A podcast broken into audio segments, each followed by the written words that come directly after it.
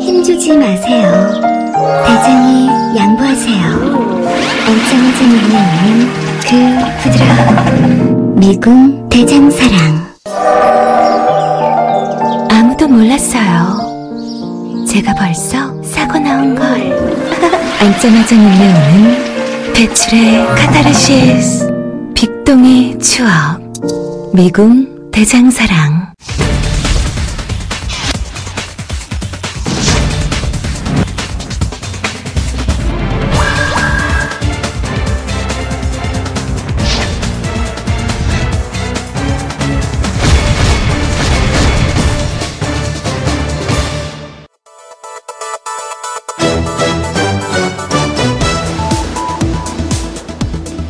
한국유치원 총연합회는 최근 드러난 비리 유치원 사태에 대해서 이유를 막론하고 학부모님들께 사과드린다고 어제 고개를 숙였습니다.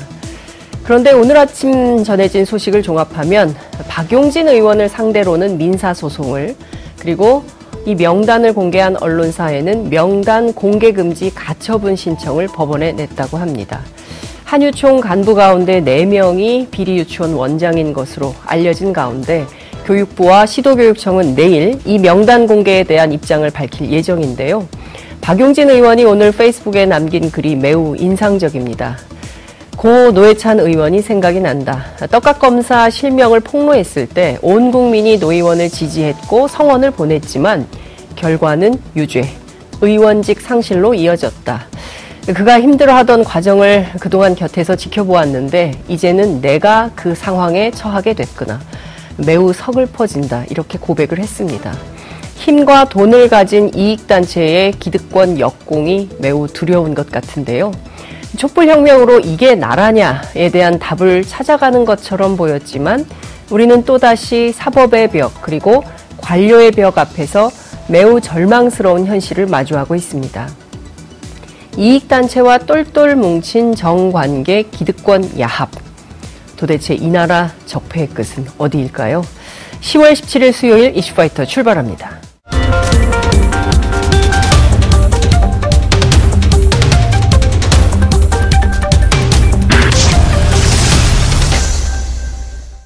있는 시민들이 꼭 알아야 할 알찬 브리핑, 깨알알 브리핑 시간입니다. 오가, 오늘도 어김없이 민동기 기자 제 옆에 나와 계십니다. 어서 오십시오. 안녕하십니까. 네, 제가 이렇게, 어, 이렇게 혀가 덜 풀린 것 같아요. 과자를 먹어서 그렇습니다. 아, 아이고, 이렇게 또 바로 예, 고발을 하시다니. 이렇게 바로 바로 고발. 비리는 아닙니다. 네. 최민희 의원께서 과자를 사오셔가지고 그렇습니다. 단 과자를 먹었더니 이게 아, 혀가 꼬입니다. 여러분 생방송을 앞두고는 과자를 안 먹는 것으로 앞으로 주의하겠습니다. 네. 자, 첫 번째 키워드 보겠습니다. 사립 유치원 비리 어디까지 가나? 제가 오프닝에서도 말씀을 드렸는데요. 참 참담한 수준입니다. 제 네. 주변에 그 아이 키우는 그 네. 학부모들 있잖아요. 그렇습니다. 정말 이 사안에 대해서 엄청나게 분노를 하고 있습니다. 예. 근데 회계 부정만 있는 게 아니었더라고요. 음. KBS가 어제 이제 자료 하나를 입수를 해서 보도를 했는데 네. 정부가 그 유치원 교육 보육 교사들에게 지원해 주는 교사 처우 개선비가 있습니다. 음. 근데 이걸 부당 수령한 사례가 수백 건이나 적발이 됐다고 합니다. 그러니까 수도권에서만 네. 수억 원에 이르는 것으로 나타났는데요. 이걸 만약에 전국적으로 확대를 하면 아마 규모가 훨씬 더 클 것으로 예상이 되고 있습니다. 그러니까 마음대로 한 거예요. 그렇습니다. 어, 회계 부정. 그러니까 정부에서 국고부조금 받아가지고 명품백 사고 막 그 집 아파트 관리비 내고 막 주유비 이런 내고, 주유비 뭐, 내고 네. 막 이렇게 막 쓰고 네. 그리고 또 가만히 있어봐 보육교사를 또 가짜로 등록시켜가지고 그것도 일종의 삥땅 친 거 아닙니까? 그렇습니다. 네? 그래서 이 정부가 아. 교사 처우 개선비를 교사 한 명당 네. 59만 원 정도 한 달에 지원을 하고 있거든요. 예. 근데 이 부당 수령을 해서 적발된 사립 유치원이 네. 경기도에서만 5년 동안 376곳이었고요. 음. 금액이 3억 4천만 원 정도 이른다고 합니다. 아이고. 서울에서는 2년 동안 1억 5천만 원을 타내다가 적발이 됐고요. 네. 인천에서는 4년 동안 15곳이 적발이 됐는데 네. 액수는 3,300만 원 정도 됐다고 합니다. 음. 그러니까 가짜 교사로 내세운 사례가 대부분이었다고 하거든요. 그러니까 유령 교사를 내세우고 그 다음에 그 교사 몫으로 나오는 59만 원, 그렇습니다. 정부에서 주는 돈이죠. 이것을 네. in my pocket, 내 돈처럼 또 쓴 거예요. 네. 근데 이게 끝이 아닐 것 같다는 생각이 자꾸 듭니다. 근데 사실은 네. 이런 사립 유치원의 행태가 문제긴 하지만 네. 이걸 관리 감독할 책임은 교육 당국에 있는 거 아니겠습니까? 아, 그러니까요. 제일 답답한 게 그 지점이에요. 그렇습니다. 교육부 뭐 했냐는 거죠. 교육청 뭐 했습니까? 그, 진보면 뭐 하냐. 이런 얘기가 그래서 어제 그렇습니다. 박용진 의원이 한 거 아니겠습니까? 근데 정말 교육 당국 책임이 저도 상당하다고 보는데 예. 교육청에서 해마다 정기 점검을 하거든요. 네. 근데 정기 점검을 할 때마다 이게 다 적발이 됐다고 합니다. 그러니까 음. 무슨 특정 유치원에 대해서 특별 감사를 한 게 아니고요. 네. 정기적으로 점검을 할 때마다 이게 계속적으로 반복적으로 적발이 됐다고 하는데 네. 어느 정도였느냐? 음. 해마다 수천만 원에서 억대 이르기까지 적발이 계속되다 보니까 네. 유형별로 나눌 정도로 이게 적발이 계속됐다는 겁니다. 그런데도 불구하고 교육 당국은 네. 아무것도 안 하고 있었다는 거나 지금 마찬가지인 거고요. 네. 더 황당한 거는 교육청 가이드라인이 있거든요. 유치원비를 어느 정도 많이 올리지 마라 이런 가이드라인이 있는데 네. 또 이걸 어기는 유치원들이 있었다고 하거든요. 음. 이것도 적발이 됐는데 점검에서 적발이 되더라도 환수는 또 거의 제대로 안 된 것으로 이번에 확인이 됐습니다. 아니 사실 지난 그 지방선거 때 교육감 선거도 하지 않았습니까? 그렇습니다. 그 상당 부분 전국의 많은 부분들이 다 진보교육감들이 됐어요. 그렇죠. 그리고 그 전에도 마찬가지입니다. 연임하신 분들이 꽤 됩니다. 그렇습니다. 그러면 이분들은 이런 사정을 알고 계셨을 거 아니에요? 그렇죠. 아니 전혀 몰랐습니다. 이럴 수 없잖아요. 그렇습니다. 보고가 안 됐다면 그건 더 문제고요. 네. 예, 이런 내용이 보고가 전혀 안 됐다 그러면 더 문제고 점검도 안 됐다 그러면 직무유기인 거죠. 네. 그죠? 이 되겠습니까? 이런 유치원도 그냥 놔두고? 그러니까 지금 전국의 유치원 아이들의 75 10% 정도가 사립 유치원에 다니고 있거든요. 그렇죠. 이제 이런 상황이기 때문에 이번 사태가 굉장히 좀 심각한데 음. 어, 뭐 몇 가지로 좀 추정을 해볼 수는 있습니다. 일단 네. 사립 유치원 측의 로비를 받았을 가능성이 하나 있고요. 음. 그리고 정말로 이렇게는 생각하고 싶지 않습니다만 네. 교육 당국이 무능해서 문제 해결을 못하는 그런 경우도 상정해 볼 수 있을 것 같습니다. 근데 이거는 물론 이제 조사를 해봐서 예. 따져봐야 할 그런 문제긴 하는데요. 어찌됐든 분명한 것 하나는 교육 당국이 이번 책임에서 자유로울 수 없다는 거 하나고요. 음. 또 하나는 교육관 당국이 관리 감독을 제대로 하기 위해서는 국회가 법을 만들어 줘야 되거든요. 그럼 국회가 이 역할을 제대로 했느냐? 네. 저는 좀 아닌 것 같습니다. 그래서 음. 관련 법안을 또 제대로 만들지 않았던 국회 책임도 상당히 좀 제기가 되고 있습니다. 그러니까 늘 제가 듣는 얘기는 그런 거였어요. 유치원 연합회 이런 데 잘못 건드리면 벌떼처럼 들고 일어나기 때문에 그렇습니다. 웬만하면 그냥 지나가는 게 낫다. 네. 그러니까 지금 이번 경우에는 박용진 의원이 굉장히 특이한 거예요. 그렇죠. 그동안에 다른 의원들도 용기를 내서 해보려고 했으나 벽에 막혀가지고 잘 안 되고 언론이 잘 안 도와주고 네. 그리고 이제 학부모들이 이렇게 막 적극적으로 어, 물론 이제 막 적극적으로 나서긴 했었겠지만 과감하게 공, 공개도 못했고 뭐 조그만 공개하다가 언론에 또 다른 것으로 뭐 덮어지고 뭐 이러기 그렇죠. 때문에 잘 안 됐던 측면이 있었던 건데 어, 지금 학부모들이 촛불을 또 드, 십니까 그러니까 지금 국회의원들이요 네. 이 사안을 저는 잘 보셔야 된다라고 음. 생각을 하는데 표 때문에 지금 이 문제에 대해서 강하게 못 나간 측면이 있었거든요. 야당이 조용하긴 합니다. 그런데. 굉장히 조용하죠. 예. 근데 지금 이 학부모들이 어떤 지금 모, 습을 보이고 있느냐? 네. 환희 유치원 문제의 그 환희 유치원이 동탄? 있는 경기 동탄 예. 지역 학부모들이 예. 뭐 집회라든가 음흠. 항의 전화 이런 촛불을 들 계획을 세우고 있거든요. 네. 그러니까 근본적인 문제가 이 교육청과 지자체도 문제다, 정부도 음. 문제고 국회도 문제다 이런 식의 지금 논의가 오가고 있다는 겁니다. 네. 무슨 얘기까지 지금 단톡방에서 오가고 있냐면 네. 최신 최순실도 유치원 부원장 출신이다. 아, 맞네요. 최순실 축소형이다 이번 사건은 아. 촛불로 나라를 바꾸었듯이 이번에는 부모들이 나서야 한다 이런 얘기까지 오가고 있습니다. 음. 이게 지금 민심이라는 그런 얘기인데 네. 아, 교육 당국은 물론이고 국회도 이런 민심을 제대로 읽어야 할 것 같습니다. 지금 제가 앞서 이제 오프닝에서도 말씀을 드렸지만 그 한유총이 어제는 뭐 그냥 일절 어, 그 아, 어떤 그렇죠. 얘기도 하지 않고 사과드리겠다고 얘기를 해놓고 오늘 네. 아침에는 민사소송 제기하고 명단 공개 금지 가처분 신청을 법원에 내고 다시 또 재갈 물리기를 하겠다는 거거든요. 네. 알고 봤더니 그 안에 비리 유치원 원장이 넷이나 있다는 그렇습니다. 거고요. 이런 이익단체들의 담합을 규제하고 그렇죠? 이런 거 못하게 하고 법으로 막아야 될 게 사실은 입법부고 행정부고 그런 거 그렇습니다. 아니겠습니까? 그리고 네. 이게 잘못이 있으면 위법행위가 있으면 사법으로 그 법률적으로 형사처벌하게 하고 그렇죠. 말이죠. 이게 지금 다 안 되고 있는 거잖아요. 제대로 지금 작동이 안 되고 있다는 그렇습니다. 게 이게 이번... 제일 문제인 거죠. 그렇습니다. 네. 네. 같이 들까요? 아니 지금 학부모들의 분노가 예. 어, 굉장히 엄청납니다. 그러니까 이거를 그 애를 키워 보신 분들은 네. 너무 잘 알아요. 왜냐하면 음. 우리가 사립 유치원을 가고 싶어서 가는 게 아니라 그렇죠.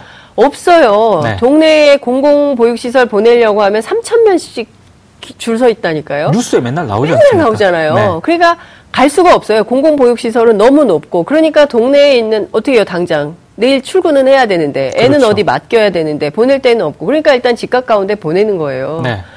아, 근데 그런 곳에서 지난 세월이 다시 또 이렇게 욱 올라옵니다. 그런 곳에서 이런 비리가 나왔으니까 그러니까요. 얼마나 분통이 터지겠습니까? 너무 많죠. 엄마들이 네. 아마 아마 좀 의심스럽다, 미심쩍다 하는 사례들 적어내세요 하면 10가지 넘게 적어낼 거예요. 우리 유치원에 이런 일이 있었어요. 이렇게 네. 싹다 감사를 해서. 근데 저는 이거 정말 문제인 게 제도개혁 가운데 공공보육시설 확충을 해야 되는데 또 이분들이 반대를 해요. 그렇습니다. 그것도 안 된다 그래요. 네. 그리고 또 문제 제기하면 사유재산 침해하지 말라 그러고. 그렇죠. 그러니까 진짜 오래된 적폐입니다. 네. 사학도 그렇고요. 정말 큰일입니다. 산 넘어 산인 것 같습니다. 적폐 청산해야 될게 예. 너무나도 많습니다. 그러니까요. 예. 자, 다음 키워드 보겠습니다. 특혜 의혹 제기된 SK건설입니다. 어제는 삼성을 고발하시더니 오늘은 SK군요. 근데 저는 이 사안, 지금 네. 말씀드린 이 사안이 굉장히 좀 심각하다고 보는데 네. 언론이 거의 주목을 하지 않아 가지고요. 음. 그래서 제가 좀 가지고 왔습니다. 한결의 경향 정도 쓰는 것 같더군요. 예. 예. 라오스댐 붕괴 사고. 네. 수십 명의 사망자와 수천 명의 이재민을 낸 아주 대형 참사였는데요. 시공사가 SK건설이었거든요. 그렇죠. 근데 SK건설이 정부로부터 해당 사업 추진 단계에서 특혜를 받았다 이런 주장이 제기가 됐습니다. 음. 이거는 정의당 심상정 의원이 어제 수출입은행 국정감사 자료에서 이제 밝힌 그런 내용인데요. 네. 정부와 수출입은행이 자격이 없는 SK건설에 대외경제협력기금 특혜를 줬다 이렇게 음. 주장을 했습니다. 이 대외경제협력기금이라는 거는 어떤 거고, 어, 자격이 없는 건 왜 그런 건가요? 개발도상국에 예. 장기 저리 차관을 제공하는 경제 원조 기금입니다. 음, 대외 경제 협력 기금. ODA 같은 그렇습니다. 예. 근데 이걸 지난 2011년 기획재정부가 네. 라오스댐 건설 사업에 이 제공 방침을 밝히거든요. 아. 대외 경제 협력 기금 제공 방침을 밝힙니다. 네. 그러니까 라오스 정부에 차관을 제공을 해서 특수 목적 법인에 출자를 하고 네. 여기에 이제 SK 건설 등이 음흠. 출자 시공하도록 하는 그런 계획인데 네. 이게 이제 몇 단계 이제 심사 과정을 거쳐 가지고요. 2015년 5월에 사업이 승인이 돼서 11월에 네. 차관 공여 계약이 발효가 됩니다. 음. 여기까지는 별 문제가 없습니다. 네. 그런데 문제는 뭐냐면은요. 네.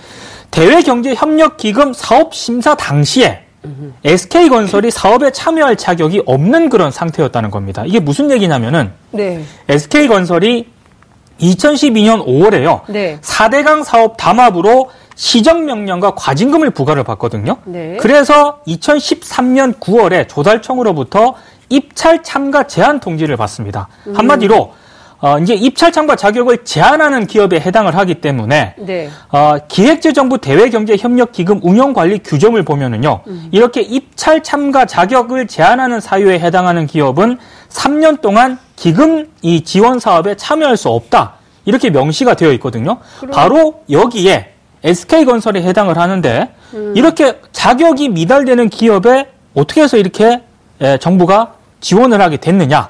통과를 시켰느냐 이런 문제 제기를 하고 있는 겁니다. 국가계약법 위반인 거잖아요. 그렇습니다. 법률을 위반한 건데 네. 그러면 당시에 기재부 장관은 누구였습니까? 최경환 전 경제부총리 겸 기획재정부 장관이었는데요. 여기서 또 이상한 대목이 하나 나오는데 겁니까? 기획재정부가 당시 총 4건의 대외 경제 협력 기금 사업 가운데 네. 유독 이 라오스댐 건설 이 사업만 예산을 배정을 해서 서둘러서 집행을 했습니다. 음. 그러니까 전년도 국회 심의도 없었다고 해요. 네. 그러니까 국회가 예산 심의라든가 국제개발협력위원회 사업 심의 등의 절차를 거쳐야 되지 않습니까? 네. 그런데 이런 절차도 거치지 않고 연말에 687억의 예산을 몰아줬다는 게 심상정 의원의 주장인데 네. 그래서 지금 당시 정책 결정권자였던 최경환 전 부총리를 직권남용 혐의로 조사해야 한다 이런 주장이 나오고 있습니다. 실제 그렇게 보이는데요. 왜 자격이 없는 SK에 어, 권한을 부여하고 실제로 예산 집행도 이루어진 거 아니겠습니까? 그렇습니다. 그 사업 가운데 이익이 또 있을 거 아니겠어요? 그렇습니다. 어, 굉장히 수사가 필요해 보인다 이런 생각이 좀 드는데 어제 국감장에 최태원 회장은 나왔습니까? 안 나왔습니다. 아, 그러니까 이분이 시, 평양에서 사진을 많이 찍으시더니. 그러니까 네. 심상정 의원이 네. 그 최태원 회장을 국감 증인으로 신청을 했는데 이게 증인으로 채택이 안 됐고요. 네. 그리고 증인으로 불렀던 안재현 SK건설 회장조차도 해외 출장을 명목으로 어제 안 나왔습니다. 그래서 결국에는 네. 조기행 SK건설 부회장이 증인으로 출석을 했는데 네. 이 사안에 대해서 부회장이 책임 있는 답변을 할 수 있는 그런 위치가 아니었거든요. 자기 모르겠다 이렇게 얘기했겠죠. 그렇습니다. 잘 모른다. 그래서 뭐 네. 어제 상당히 좀 어, 김 빠진 김 빠진 그런 국정감사였는데요. 네. 라오스 댐 참사 같은 경우에는 라오스 정부도 네. 국가적 참사로 지금 조사를 하고 있는 그런 사안입니다. 음. 그래서 제가 봤을 때는 이 한국의 해외 원조 사업에 대한 신뢰 자체가 깨질 수 있기 때문에 네. 우리 내부에서 우리 음. 구, 어, 국내에서도 이 문제와 관련해서 조금이라도 의혹이 있다면은요. 네. 이거는 정확하게 조사를 해야 될 것 같습니다. 그러니까 당시에 라오스에 너무나 비가 많이 와가지고 그렇죠. 이게 뭐 인재가 아닌 것처럼 국내 언론이 보도를 해서 이 좀 문제가 있다. 당시에 이제 NGO 활동가들이 네. 그 국내 언론 보도에 대해서 비판하면서 그 라오스 현지인들의 주민들 인터뷰를 많이 해서 국내 뭐 페이스북이나 이런 걸 통해서 소개하기도 하, 했었는데요. 네. 실제로 이 댐 공사 과정에서 어 부실함 뭐 이런 것들이 원인이 돼서 댐 붕괴 사고로 이어졌다고 한다면 그 책임도 SK가 면할 수 없거든요. 그렇습니다. 예, 거기다가 애시당초 시작할 때부터 이분들은 4대강 담합 등의 문제 때문에 아예 이 출전 자격이 없는 분들이 출전을 한 거 아니에요? 그랬는데도 정부는 자격을 주면서 그러니까 사업권을 가서 줬다는 하라는 거죠. 거고. 그렇습니다. 이가 적폐가 끝이 없어요. 네. 진짜 이것도 다 들여다봐서 책임질 사람들은 책임을 져야 되겠죠. 그리고 지금 문재인 정부 같은 경우에는 네. 신남방 정책을 지금 추진을 하고 그렇죠. 있거든요. 이게 만약에 제대로 처리를 하지 못한다면은 음. 신남방 정책에도 상당히 영향을 미칠 그렇겠네요. 수 있는 사안입니다. 진짜 네. 예, 라오스뿐만 아니라 인도네시아 우리가 뭐 그렇습니다. 뭐 베트남 여러 동남아시아 국가들하고 경제 교류 협력을 해야 되는데 이걸로 신뢰가 깨지면 아유 이제 한국 기업 안 돼. 이렇게 해버리면 큰일 나는 거 아니겠어요? 그러면 정말 큰일 예, 나는 큰일 거죠. 나는 겁니다. 그렇습니다. 우리가 진출하는 길이 막혀 있는 거기 때문에 차제에 확실하게 잘 뜯어져 봐야 될 것 같습니다. 자, 마지막 키워드 보겠습니다. KBS 블랙리스트입니다. 아직도 있습니까? 아, 이거 이명박 정부 때 얘기 아닙니까? 이게 지금 KBS 그 진실과 미래위원회가 네. 지난 6월에 출범을 해가지고요. 네. 어, 4개월 동안 활동을 했거든요. 그래서 어제 첫 기자간담회를 열었는데 네. 박근혜 정부 시절 KBS 내부에서 음. 정부 비판적인 보도를 막으려는 그런 시도가 있었고요. 어, 이에 반발한 기자 등을 네. 인사상 불이익을 줬다. 그래서 어, 이 불이익을 받은 기자들이 있었다라고 하는 게 어제 이제 발표 내용입니다. 그러니까 음. 사실상 네. 공영방송인 KBS에서 블랙리스트가 있었다는 그런 내용이기 때문에 네. 좀 파문이 확산이 되고 있습니다. 어떤 것들, 어떤 내용들인지 좀 구체적으로. 볼까요? 당시 그 KBS 기자협회가 네. KBS의 불공정 보도라든가 정부의 이런 그 실책에 대해서 굉장히 비판적이었거든요. 음. 근데 이제 KBS 기자협회 활동을 무력화시키기 위해서 네. 보도본부 국장, 부장 등이 중심이 된 이른바 간부들이 중심이 된 KBS 기자협회 정상화를 촉구하는 모임이 구성이 됩니다. 네. 근데 이 모임을 구성을 하면서 네. 리스트를 쭉 만들었거든요. 근데 이 리스트를 보면은 563명의 기자를 부서별로 쭉 나열을 해요. 네. 그런 다음에 비고란에 이 조직 전체 기자, 기자입니까? 이제 전체 기자에 해당되는 겁니다. 야. 그래서 모임 이 비고란에 네. 정상화 추진 모임 간부들이 모, 이 주축이 된 그 정상화 추진 모임에 네. 가입 여부를 표시를 합니다. 그래서 음. 가입자를 한눈에 파악할 수 있도록 하는데요. 네. 여기에 만약에 가입이 된 그런 사람들 있지 않습니까? 네. 가입이 된 사람들에게는 인사상 특혜를 주고 음. 가입이 되지 않은 기자들에게는 뭐 인사에서 뭐 배제를 하는 이런 편가르기를 했다는 게 어, 제 이제 진실과 미래위원회가 밝힌 그런 내용입니다. 그러니까 과거에 김미화 씨라든가 김재동 씨라든가 이런 연예인들에 대해서 출연을 못하게 해서 논란이 됐었는데 네. 그런 연예인들뿐만 아니라 자사의 기자들조차도 이렇게 전체 기자를 무슨 등급으로 나누는 것도 아니고 말이죠. 그러니까 어제 그 정상화 모임에 가입된 기자들이 120 당시 9명이었거든요. 근데 이 129명은 한마디로 아이고 죄송합니다. KBS 내에서 어, 승승장구를 하게 됩니다. 음. 근데 이제 이 129명이 해당되지 않았던 나머지 한 430명 정도 되는 기자들 있지 않습니까? 네. 인사에서 이제 상당히 불이익을 받았습니다. 음. 그러니까 129명은 화이트리스트, 430여 명은 블랙리스트 이런 얘기였다는 건데요. 네. 단적으로 뭐 KBS 인천 상륙 작전, KBS가 투자한 영화 홍보 기사를 써라 음흠. 이렇게 지시를 했는데 기자 두 명이 거부를 하거든요. 감봉 2개월의 징계를 받았거든요. 그러니까 이게 단적인 예입니다. 야. 당시 이제 박근혜 정부에서 고대형 KBS 사장 체제에서 이런 일이 있었다. 어제 이런 내용으로 요약이 될 것 같습니다. 앞으로 또 어떤 내용들이 나올지는 모르겠으나 언론사에서 정말 있어서는 안 되는 그렇습니다. 어, 세계 언론사에서 매우 부끄러운 그런 한 페이지를 KBS가 스스로 만들었었구나. 공영 방송이기 때문에 듭니다. 더 문제죠. 그러니까요. 네. 앞으로는 이런 일이 없겠죠. 그렇습니다. 네. 없도록 해야 될 것 같습니다. 예, 양승동 사장을 어떻게 한 번 더 하는 겁니까? 어, 민감한 내용이라 지금 절차가 진행이 되고 예. 있기 때문에 좀 지켜봐야 할 것 같습니다. 예, 10명이 넘는 분들이 네. 경쟁 중이라는 소식도 전해드리겠습니다. 오늘 말씀 여기까지 듣죠. 고맙습니다. 고맙습니다. 여러분들께서는 지금 생방송으로 진행하는 장윤선의 이슈 파이터와 함께하고 계십니다. 오늘 방송 좋았나요? 방송에 대한 응원 이렇게 표현해주세요. 다운로드하기, 댓글 달기, 구독하기, 하트 주기. 더 좋은 방송을 위해 응원해주세요. 그리고 2부도 함께 해주세요.